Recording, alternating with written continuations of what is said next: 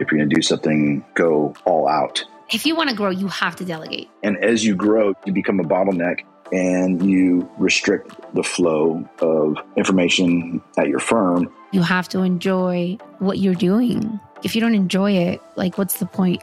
And let's ask ourselves would we enthusiastically rehire every single person on this list? Let's imitate rather than unnecessarily innovate. That uncomfortable space is where you grow as a person, you develop as a person, and that's where the best stuff happens. In law school, attorneys are taught to challenge everything, tear things apart, break them down, but the qualities that make lawyers great are some of the worst for running a business. At every stage, running a business and practicing law can be overwhelming. Oh, and what happens when you try to add life and family? It can all feel nearly impossible. But you aren't in this alone.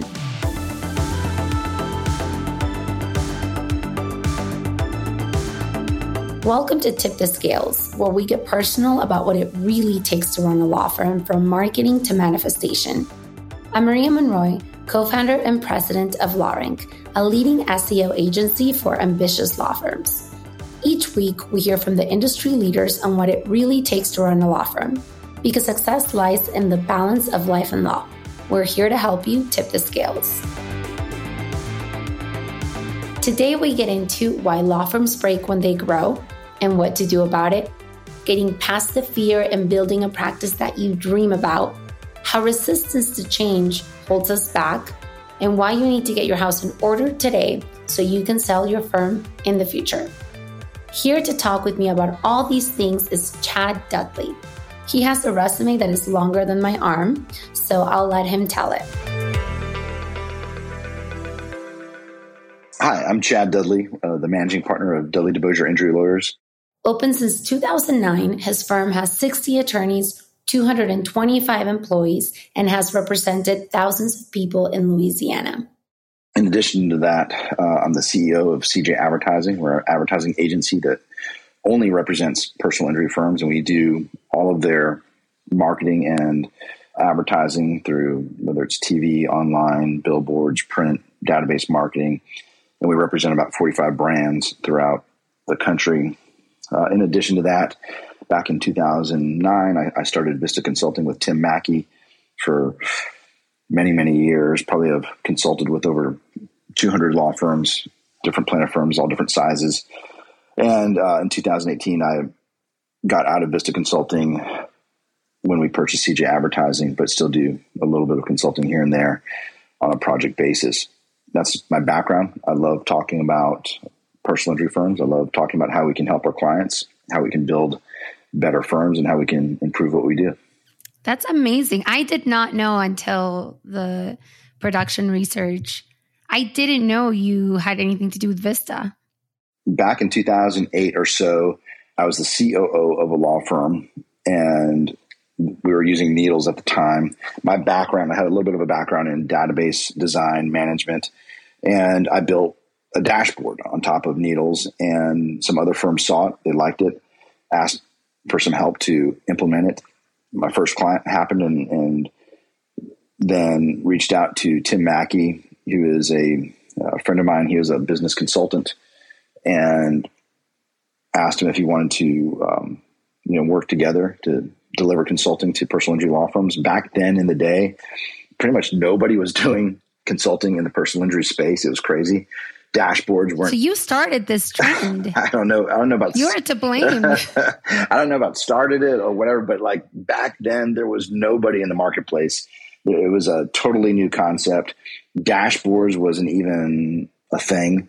People were kind of like, "Well, what are we looking for?" There's there's so many different metrics that weren't even on the radar of the industry, and we just started working with firms and and, and creating a bunch of things, and it really caught fire we had a blast. It grew like crazy. And uh, Tim Mackey is one of my closest friends. We still talk all the time today.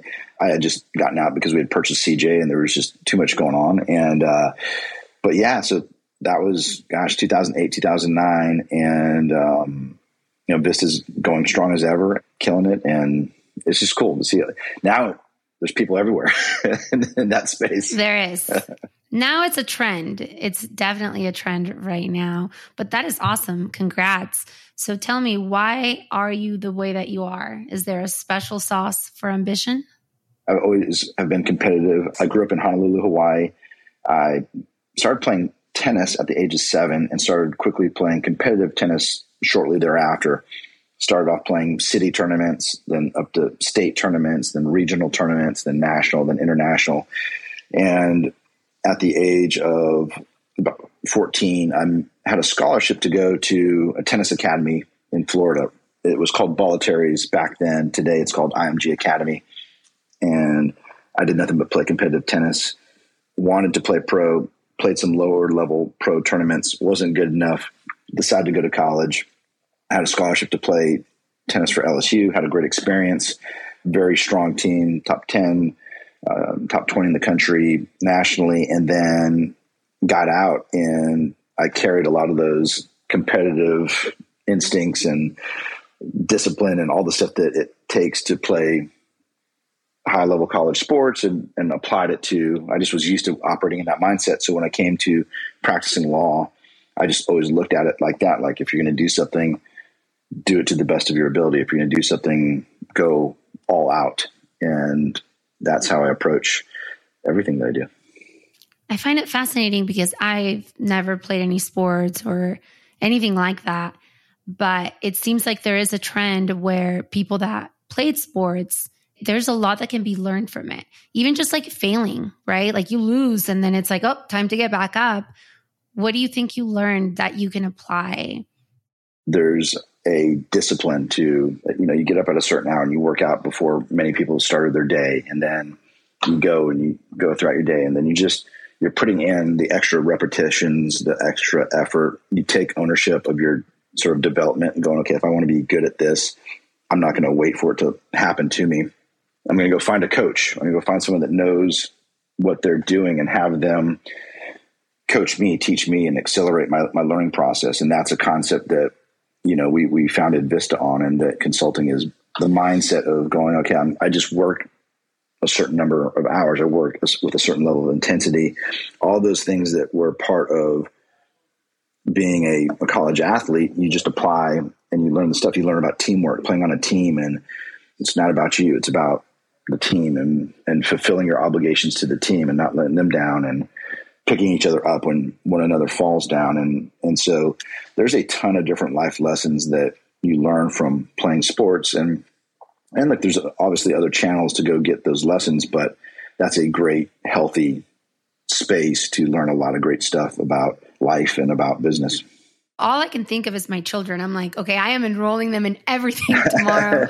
and it, it's funny because you wonder like what came first, the chicken or the egg, right? And I have two sons that are two years apart, and one is super into soccer, and all he wants to do is be a goalie, and he's eight, and he's like obsessed.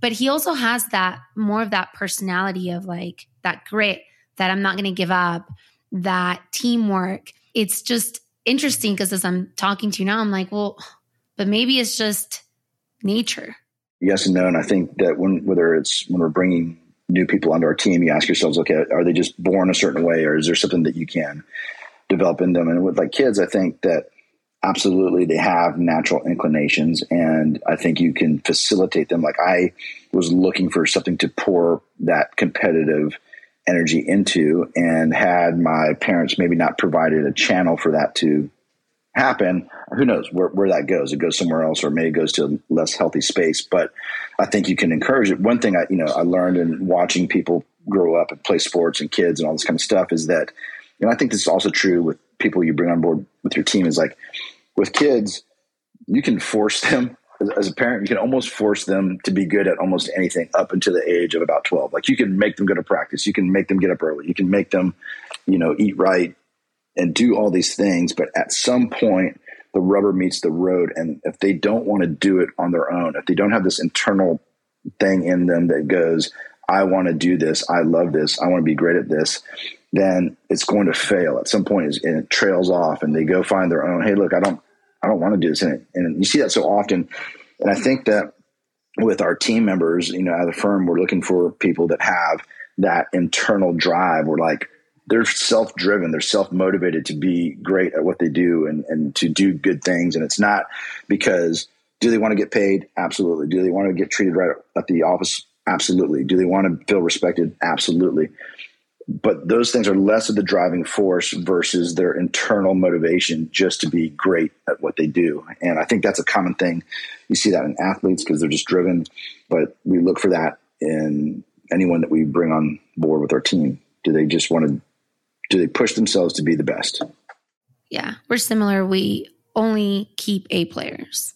Like if you want to work at LawRank, you have to be an A player. When we were starting the firm in 2009, in the early years, we asked ourselves, look, let's get every single person that works at our office and let's ask ourselves, would we enthusiastically rehire every single person on this list? Like, is our receptionist? That's a great question. Yeah, and not like, if you have to think about it, that's not enthusiastic. Cameron Herold, who wrote the book Double Double, challenged us with that proposition. And the answer was there's a there's a bunch of people that we wouldn't. And we repeated that exercise every single quarter until we got the team that we needed and and it was such a huge deal because so many times we like we just put off that conversation but to this day we we do a different version of it but i think we all got to ask ourselves and that doesn't mean like if you say no you go fire them tomorrow but you at least initiate the conversation like this this isn't working out you know what i mean yeah and so that's a huge part of building your culture because without your your team without a bunch of a players you can't pull this cool stuff off. You can't have great client service. You can't deliver great product. You can't deliver great legal services. And that's not the firm we want to be. So we like constantly got to ask ourselves, do we have the right team?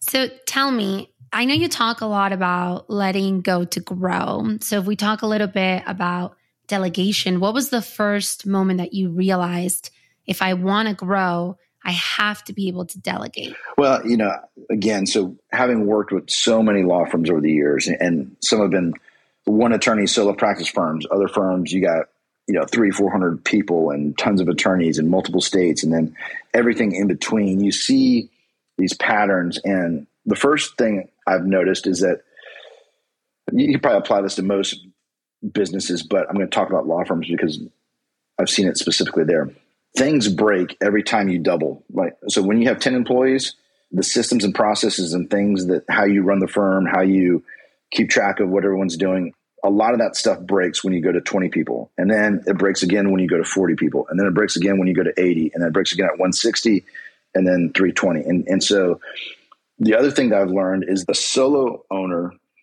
can almost keep track of everything up until about that 40 person mark. Like they can kind of know everything that's going on in the firm. They can kind of keep their hand in everything. I'm not saying well, but they can kind of like still barely hold on. And if you have multiple partners, you, that number might be a little bit higher.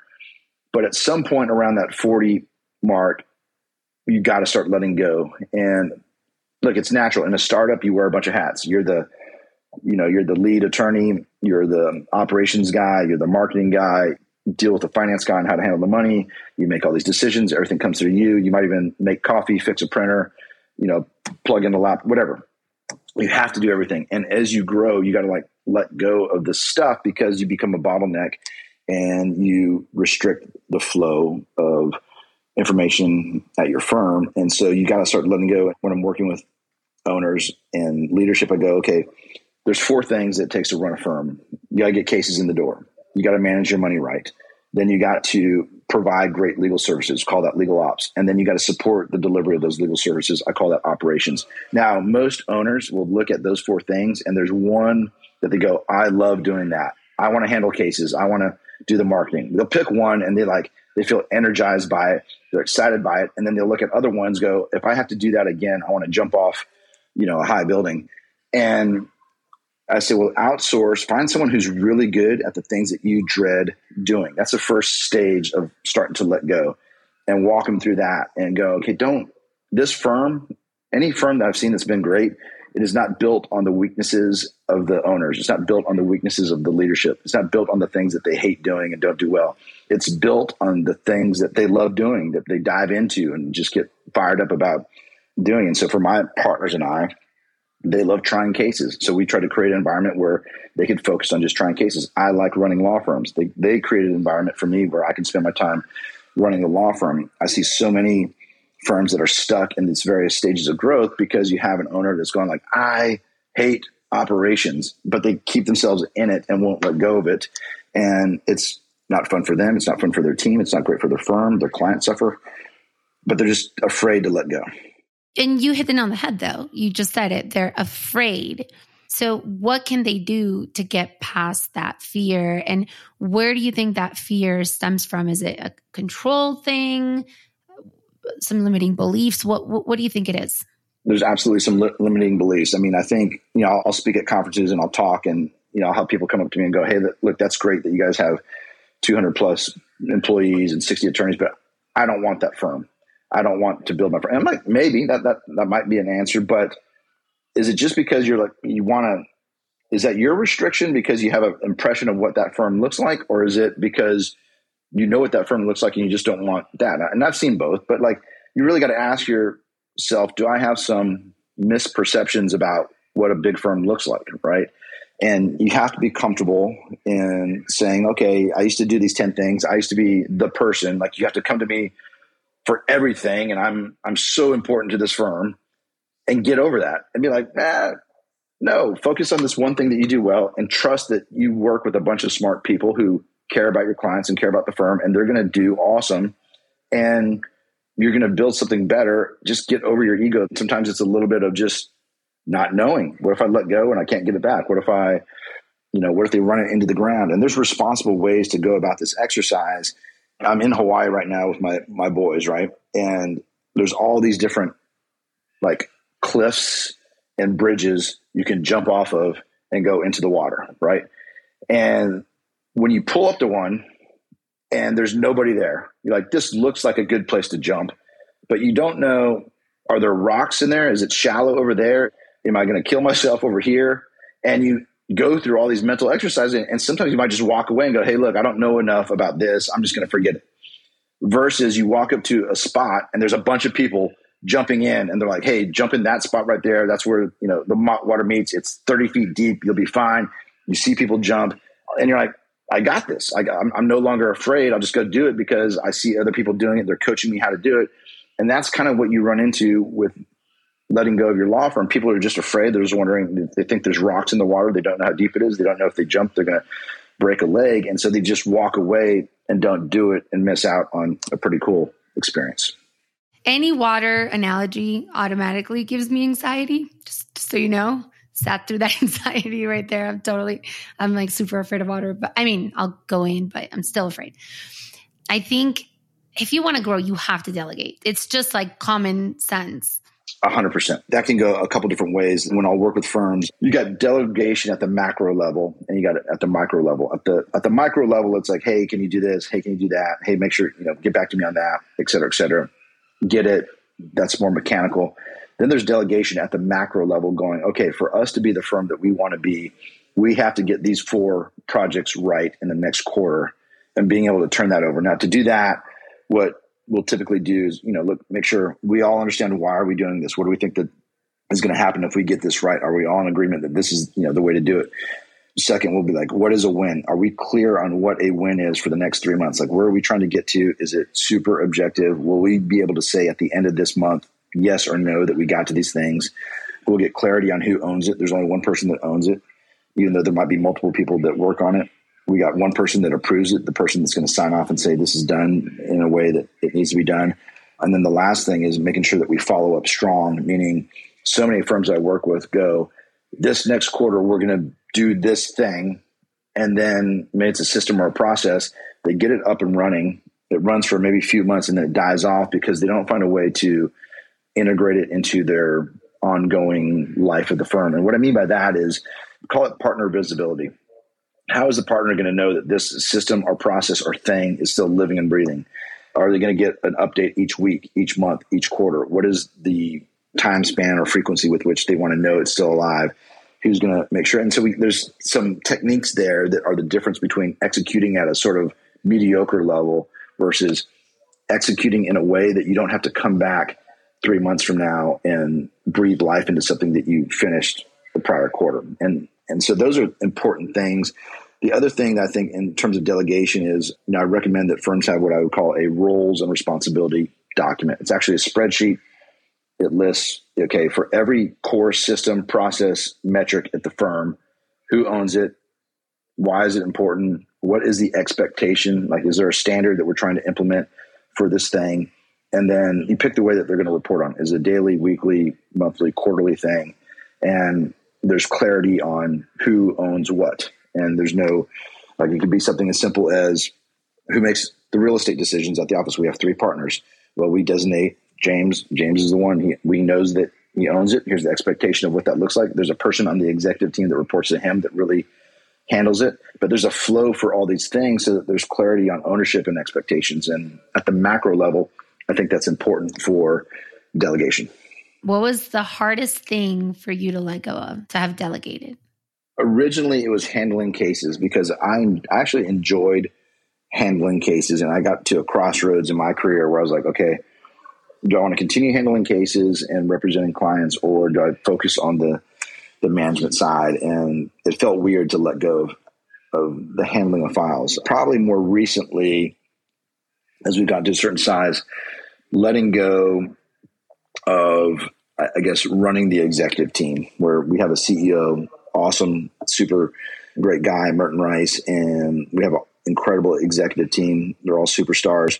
And letting go on a sort of weekly basis, like going, you know, we meet once a quarter and go, hey, here's the objectives for the quarter. Here's what we're trying to do. I'm always available to talk, hash through things, find solutions.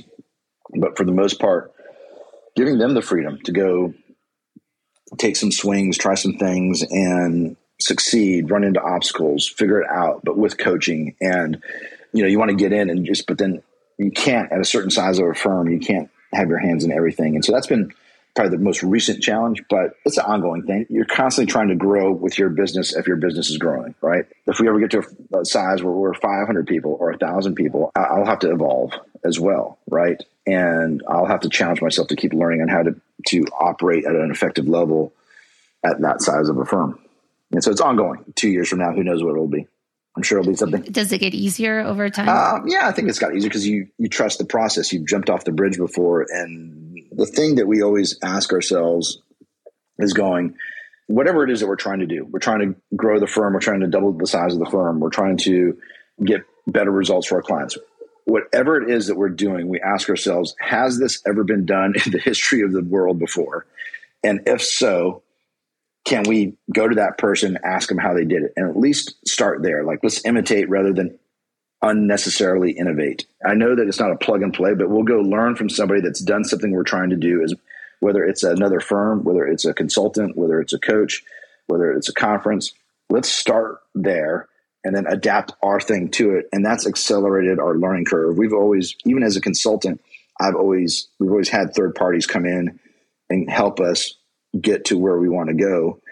And so to answer your question, does it get easier? It gets easier in the sense when you just trust the process. Like a good consultant will come in and say, Hey, tell you some things that you should do that is counterintuitive. It, it might feel a little uncomfortable because if it were intuitive or comfortable, you would have done it on your own already.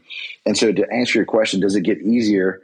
No, it's always a little challenging, but you trust the process. You're like, all right, I picked the right person that knows what they're doing. For the love of God, be careful in the selection because if you pick the wrong person and you trust them, that sends you down a whole bad path. But if you pick the right person that knows what they're doing and knows their craft, and they tell you to do something, it should be a little bit uncomfortable, and you trust that uncomfortableness, knowing that they're telling you to do something that is going to get you there. And um, and so we trust that process, and you get used to trusting that process.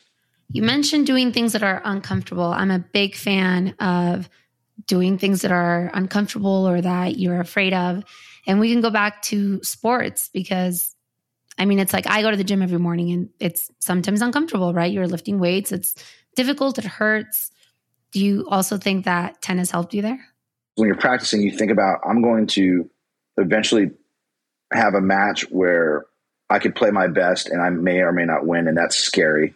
You walk on the court, it's a big match, it's an important match, and you're nervous usually nervous up until the first ball is hit. And then all of a sudden the nerves would always go. There's a fearful component of going into that situation. There's a fearful component in doing a lot of things. When I was my second year of law school, for whatever crazy reason, I said, you know what, let me go do an exchange program. I went and I did a semester of law school in France. I took all my law school courses in French.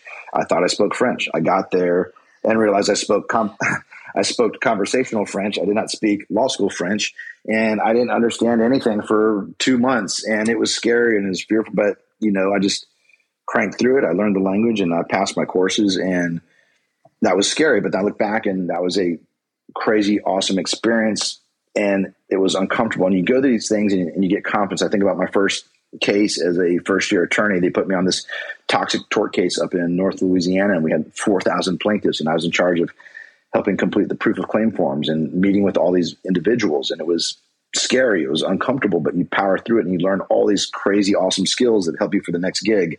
And so, yeah, I think, you know, that uncomfortable space is where you grow as a person. That's where the best stuff happens. So, yes, get out of your comfort zone. Lean into your fear right? It's it's telling you something and it's okay to be uncomfortable. As a business owner, I learned this the hard way. You said that when you're you want to accomplish something, you see if it's been done before and then you want to learn from whoever's done that. And I've learned that the hard way where one day I realized, wow, was I arrogant? Like there's so much information. Like I didn't have to try to figure this thing out. And there are also so many people that are willing to help, and there's such a community in the legal space. And I think a lot of people are not taking advantage of that. You are so crazily right. I mean, I can tell you, I can tell you, like, uh, I try to have the spirit of a continual learner. I'm always trying to learn, and I can tell you, I've, I've worked with firms that are like kick ass and incredible, and I'm you're just you're drinking from a fire hose. Like you're there's so many good things. I'm learning as I'm teaching. There's other firms that are not as well run at that moment. I still learn from those guys because I believe I have a spirit of I'm going to learn. I can learn from everybody in every situation. There's times when I'm, you know, I've spoken at conferences or I've worked with firms, and I, I'm trying to tell them, hey, look, here's what I'm seeing. Here's what I've seen work at other firms. Here's what works here, in my opinion. And they're so caught up in we're doing that, we're doing that, we're, we're already doing it. I'm like, no, you're you're not quite doing it. they're so adverse to saying, you know what? Yes, I think I can do it differently. That they miss the opportunity, and I think it's so easy for any of us to go through that, going, "Hey, I'm doing it. I got this. I know what you're telling me, but you don't understand our situation." That they miss the opportunity to learn. It's ridiculous. Every single time I talk to a law firm, and I bring them intake. They're like, oh no, we're great at intake. And I'm like, okay. So I, I told this client once, all right, well, I'm gonna secret shop you. He was so he's go for it. Okay. 30 minutes later, I get an email, abort mission was the title. and it said, do not secret shop us. There is room for improvement. I stand corrected. Thank you very much. I'll let you know when you can secret shop. And I'm like, of course, there's, oh, it's a, it's not a set and forget. Intake is so important. It literally drives me insane and it probably drives you insane. Oh, 100%. Intake is the signature area where this happens so much because, you know, when you go, if, if someone were to say, hey, you know, when I go work with firms or try and get them really kicking, there's two spots. We'll, we'll look at intake and then we'll look at where where are the best cases in the building like where they look that's a whole nother conversation but the, on the intake side we'll go they all say everyone says we're great. We got it covered. It's not that bad.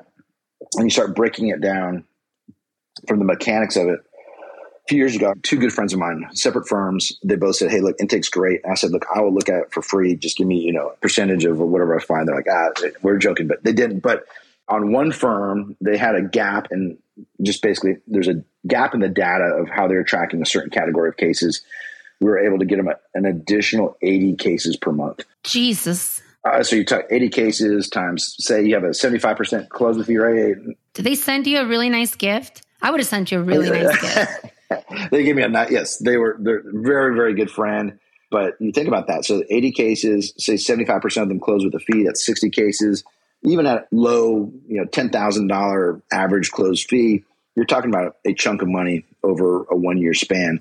Other firm, different firms, same similar result. They didn't have as many cases coming through, so it was a little bit, but still really well run firms, really great firms. Just I mean, you get you, you see a gap in the data or a few things, a few corrections here and there, and it's a big, big deal. Now that's intake. There's so many different parts of a firm that these little tweaks can just result in better client service, better results for your clients, people happier, and um, yeah, they're all over the place.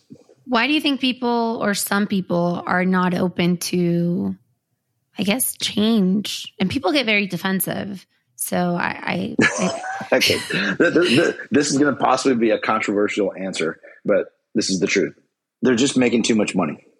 In most industry, the, the, the general rule is that if if an industry has more than fifteen percent net profit, it attracts competition. Then will beat it down until it gets to 15% net profit or lower, and then it kind of settles, right? And in our profession, people are able to hit much higher net profit ranges because we're basically in a protected environment. You have to be an attorney to own a law firm. It keeps a lot of potential competitors out. You can have some nice, healthy net profit numbers and not fix a lot of this stuff. And you can get by. You can kind of, you know, do pretty good and not fix this stuff and not grow.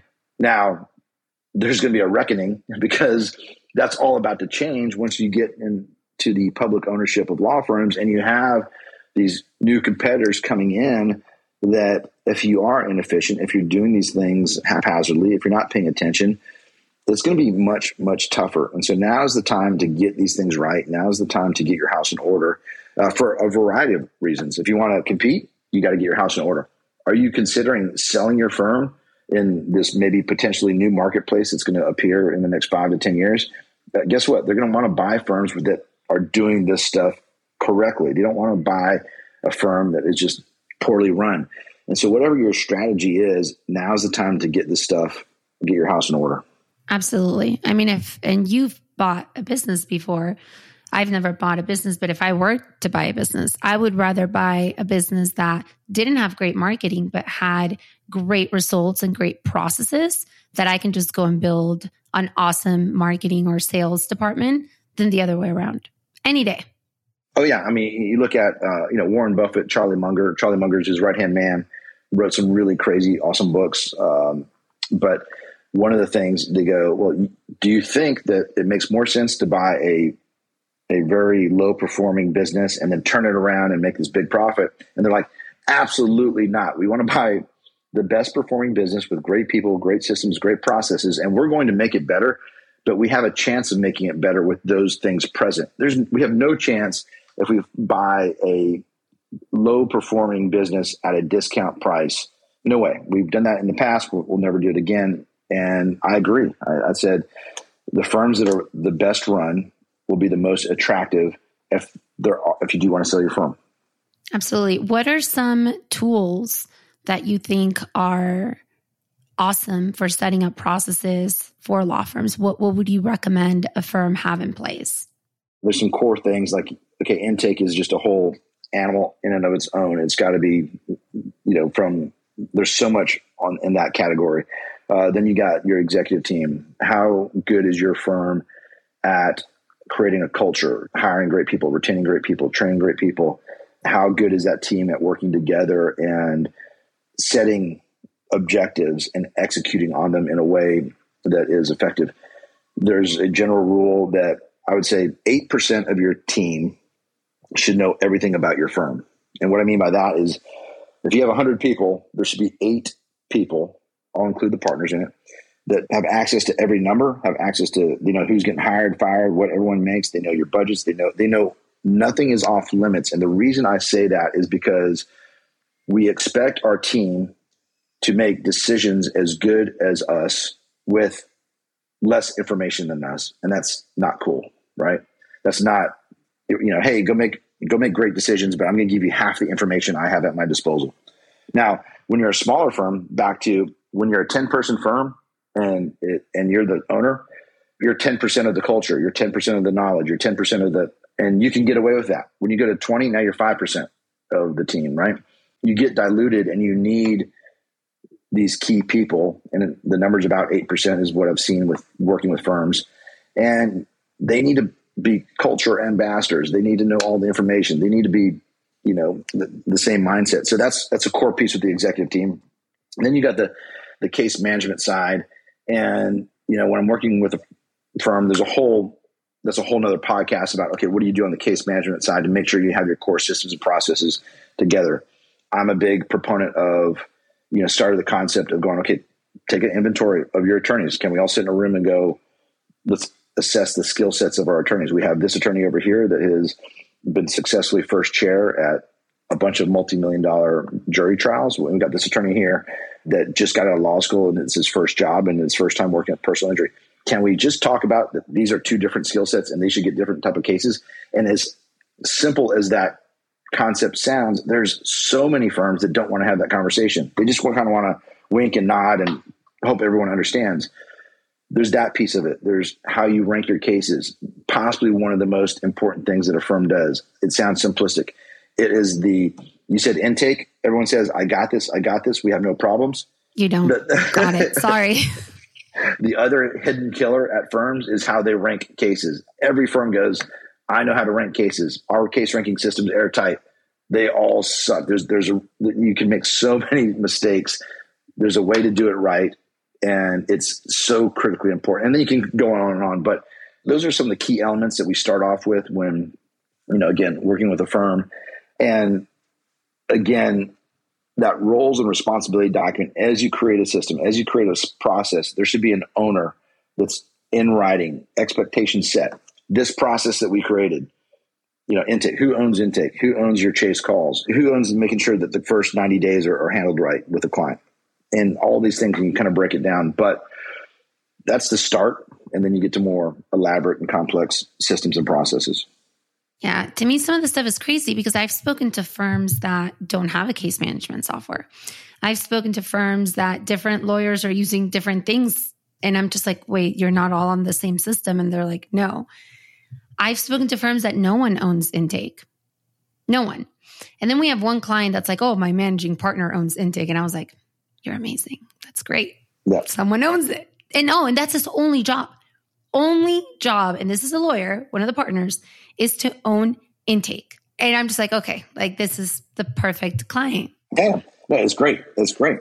That's what we're talking about. And you go through each of these things and just making sure that someone owns it and that there's clarity on that. None of this stuff happens overnight. Like it, this stuff takes time and it it's hard. It's hard and it's a bunch of it's being consistently disciplined over a period of time and you just chip away, chip away, chip away. Now, it's funny because we talk about gosh, 13 years ago, we started the firm and it took us, there's things that it took us two years to get right that we can coach a firm on how to do it in three months now because we're like, we know all the traps. Here's how you do it. And that's back to if you're trying to do something, go talk to somebody that knows what they're doing and you can save so much time, effort, and energy in applying it to your firm. And that's good. It makes us happy. We have firms that we talk to, share information with that knock out stuff that again took us years and years and they knock it out in one year or six months and uh, that's awesome that is awesome now you mentioned culture how do you make sure that as a law firm owner you have a major impact on your firm's culture it gets tricky as you get bigger because i talked about you you're diluted right as you have multiple offices and as you have and back to that 8% number do you have 8% of your team that is all in on culture, all in on the firm at a minimum, and at least that they're spreading the word and they're impacting people and they're they're sharing what the firm is about. And and so to answer your question, yes, we're trying to impact that group, and that group's trying to impact the different corners and, and places of the firm. That's one part of it. The other part of it is, you know, when a firm, my good friend who bought CJ from Arnie Malham, wrote a book on culture, and he would say, culture is like, you know, if you ever walk into somebody's house, everyone's house has a smell. Like there's a smell that is right. And, and, and for some houses, it's by design. Like they have candles and they have scented stuff and they got potpourri and all this kind of stuff. It's by design. And then other houses, it's by neglect. Like they just left some, you know, chili out on the stove for too long and the whole house smells like chili. And he said, look, your culture at your firm is the same way. You got firms that have it. You have a culture. But how do you establish that culture and how do you maintain it? There's a couple things. One, I think the partners sit down and go, what do we want this firm to be about? Now, it's got to be in line with how the partners are. Like, don't try to be something that you're not. Be honest. Be, and you ask yourselves, what is the firm that we're trying to build? And then we talk to our key people. Who are the people at our office that we believe, man, they get it. They live and breathe what we're about. And we talk to them and we ask, we think of ourselves, what qualities do they have that make us say that? And for us, we narrowed it down to there's, you know, six core things where we go, okay, we're going to take care of our team. We're taking care of our team is an absolute core component of what we are. We're going to take care of our clients. We're going to make sure that we do everything we can to get them the best results they deserve. Number three, we're going to do great work. We're going to take pride. We don't want to be, you know, half-ass lawyers. We want to take pride in our craft, continually learn, continually improve what we do for our clients. And so we're going to be great at what we do. We want to give back to the, the places in the community, to our firm, to the people around us, to our clients. We want to give back to other law firms and share and just have a spirit of open, share, uh, give back. We want to have fun. Like it's not worth it if the if the journey is not fun, it's not worth it to us. And so we ask ourselves, are we enjoying the ride? Are we going to have a good time? And then the last thing is do what's right, not what's easy. There's so many times that it would be easier to just, hey, let's wrap this case up. You know, it's a pretty good, it's okay. But no, let's push it and do full justice, get the best result we can. If that means trying the case, we're going to try the case. If that means getting an excess judgment and then going down that path and collecting on that, that's what we'll do. And so those things are what we came up with from talking amongst ourselves as partners, talking to the key people that we believe exemplify what we're about once you write those things down, then you've got to ask yourselves, what are examples of this in real time? What does it mean to take care of your team? Well, it means assume the best going into an interaction with a person, being responsive to your team member. Like we articulate what each one of those things mean. And then you have to celebrate and tell stories about it in the sense of at our weekly huddles, we have a weekly huddle. When we say and brag on somebody in the huddle, do we tie it to one of those core values? And are we actively telling stories about people who have done stuff that exemplify those core values, right? We had a, you know, an attorney, awesome attorney, get some great results. And he, you know, just went and just pre trial spent a weekend with one of his clients, just, I mean, at their house, learning about just looking at how they, you know, live their life day to day and how they interact and just spending that time. He just, just because he, he cared so much about representing them correctly and passionate about their claim. And that's that story exemplifies the firm that we want to be and being great at what we do, taking care of our clients. Those are we'd highlight what core values that reflects. And so you got to talk about them, you got to celebrate them. And then on the other side of that, you have to actively protect them where you may have someone that is an amazing attorney, an amazing legal assistant, amazing, you know, whatever, and they don't buy into your core values, they have to go. Like they got to get out of there because they can do so much damage to your culture. We always say if, if someone's not good at their job and they are against your culture, no one really listens to people that aren't good at what they do. They kind of blow them off. Now, if someone's really good at what they do and they're getting great results and they're also bad mouthing and bashing your culture, people will listen. People are like, maybe they know something. Maybe they're onto something here and they can do so much damage. And so you're actively asking yourself, would I enthusiastically rehire this person? And sometimes it's just purely because of culture. That's how we try to protect our culture. That's how we try to create our culture. And again, working with firms, that's how we go about it. It seems like you're very passionate about what you do, everything that you do from. Oh, yeah. Yeah. It, it comes across. And I think that that, like you said, you have to enjoy what you're doing. I mean, it's what we do every day, right? Like if you don't enjoy it, like, what's the point? I love what we do as you know as an industry. I think we help a lot of people that are in desperate need of help. Uh, I don't think we should ever lose sight of that. There's a lot of other firms that are doing the exact same thing in that spirit, going, "Hey, we want to take care of our clients. We want to take care of our team. We want to do great work." And I love talking to like-minded people in our industry and helping each other be better, right? And yeah, it's it's you know, and the other way you look at it, we're in a highly competitive industry, and there's always a, a space in a marketplace for someone who's great at what they do. But we're not we're not a zero sum competitive firm. We believe that we can be successful and other firms can be successful and our success does not mean someone else's loss and vice versa. Oh, I totally agree with that. What's next for you? Right now, one of the things that we're we're doing is that we've had law firms reach out to us, and this is really really interesting. Is that I've had so many people reach out and go, "Hey, look, I want to sell my firm." Uh, like, well, there's not really much of a market for it. You can, you can try, but what are you selling and that kind of thing. And most recently, we've given people an alternative to selling their firm. If you can hold off till there's public ownership of law firms, which is coming down the pipe, I think that might be the best time to sell your firm. But between now and then, there's a lot of guys that go, "Hey, look, I want to quasi retire, or you know, I want to do less, but but still keep my firm going for the people that work with me." And what we've been doing is we've been actually managing firms for a percentage of the firm and entering in those type of relationships, and those have been very successful. Where we will come in. I'm sorry. Wait. When you say we, are you talking about your law firm? Dudley DeBosier, me and my partners uh, will use our team to go in and manage a firm uh, for a percentage of the growth. So if a firm is doing X and we take them to Y, we only participate from X to Y, not from zero to X. And so if we don't grow the firm, we don't get paid. And almost like the, the model that all of us are very familiar with, a contingency fee model, but based on growth. We did our first deal like that probably about three or four years ago. It was very successful. Since then, there have been about four or five other firms that have asked us to do the same.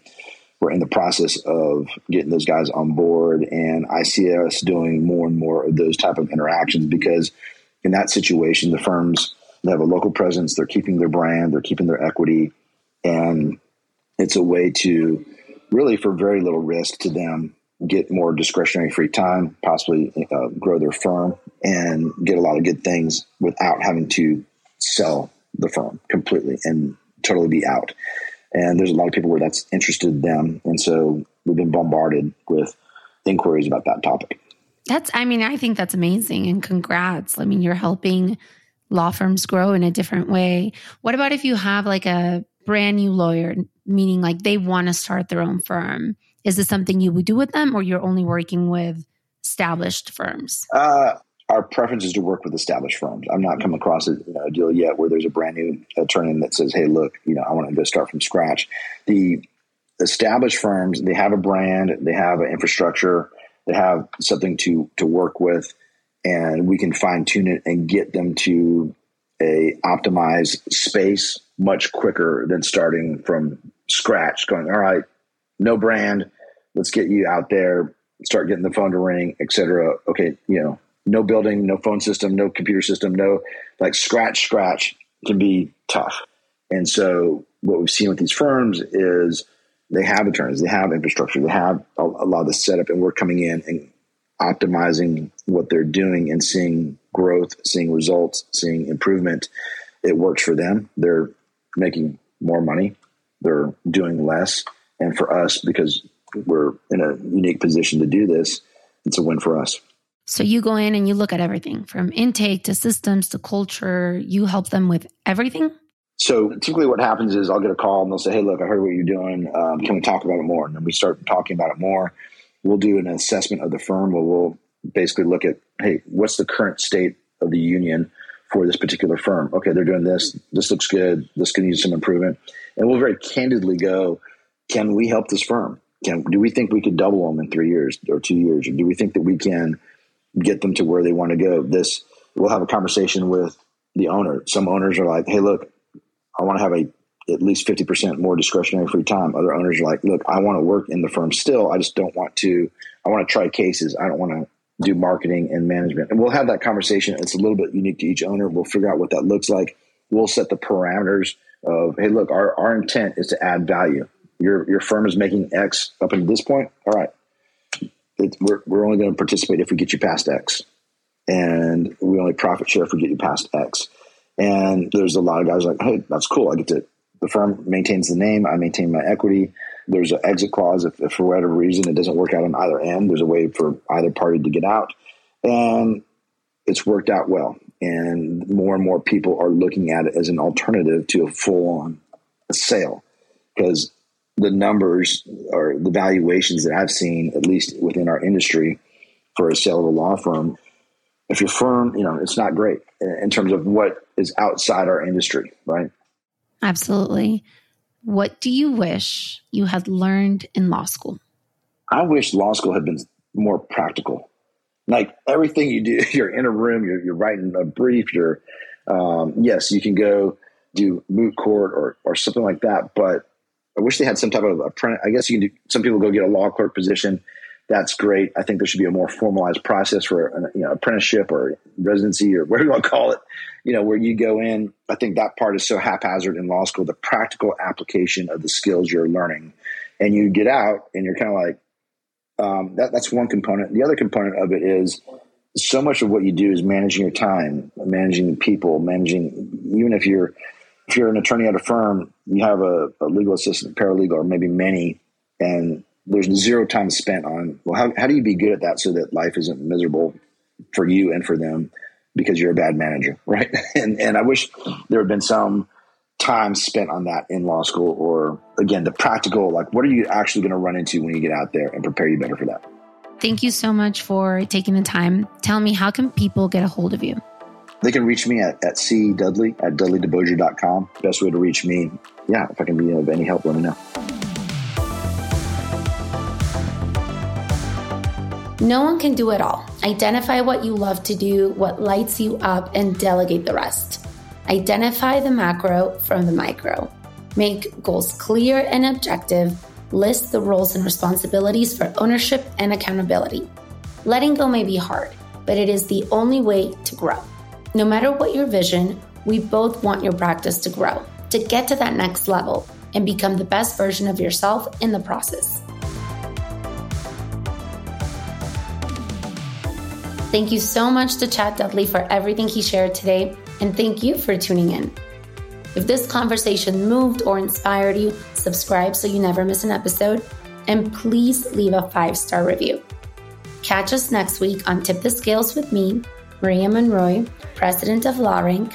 Hear how the best in the business broke out of limiting beliefs, overcame adversity, and built a thriving, purpose driven business in the process.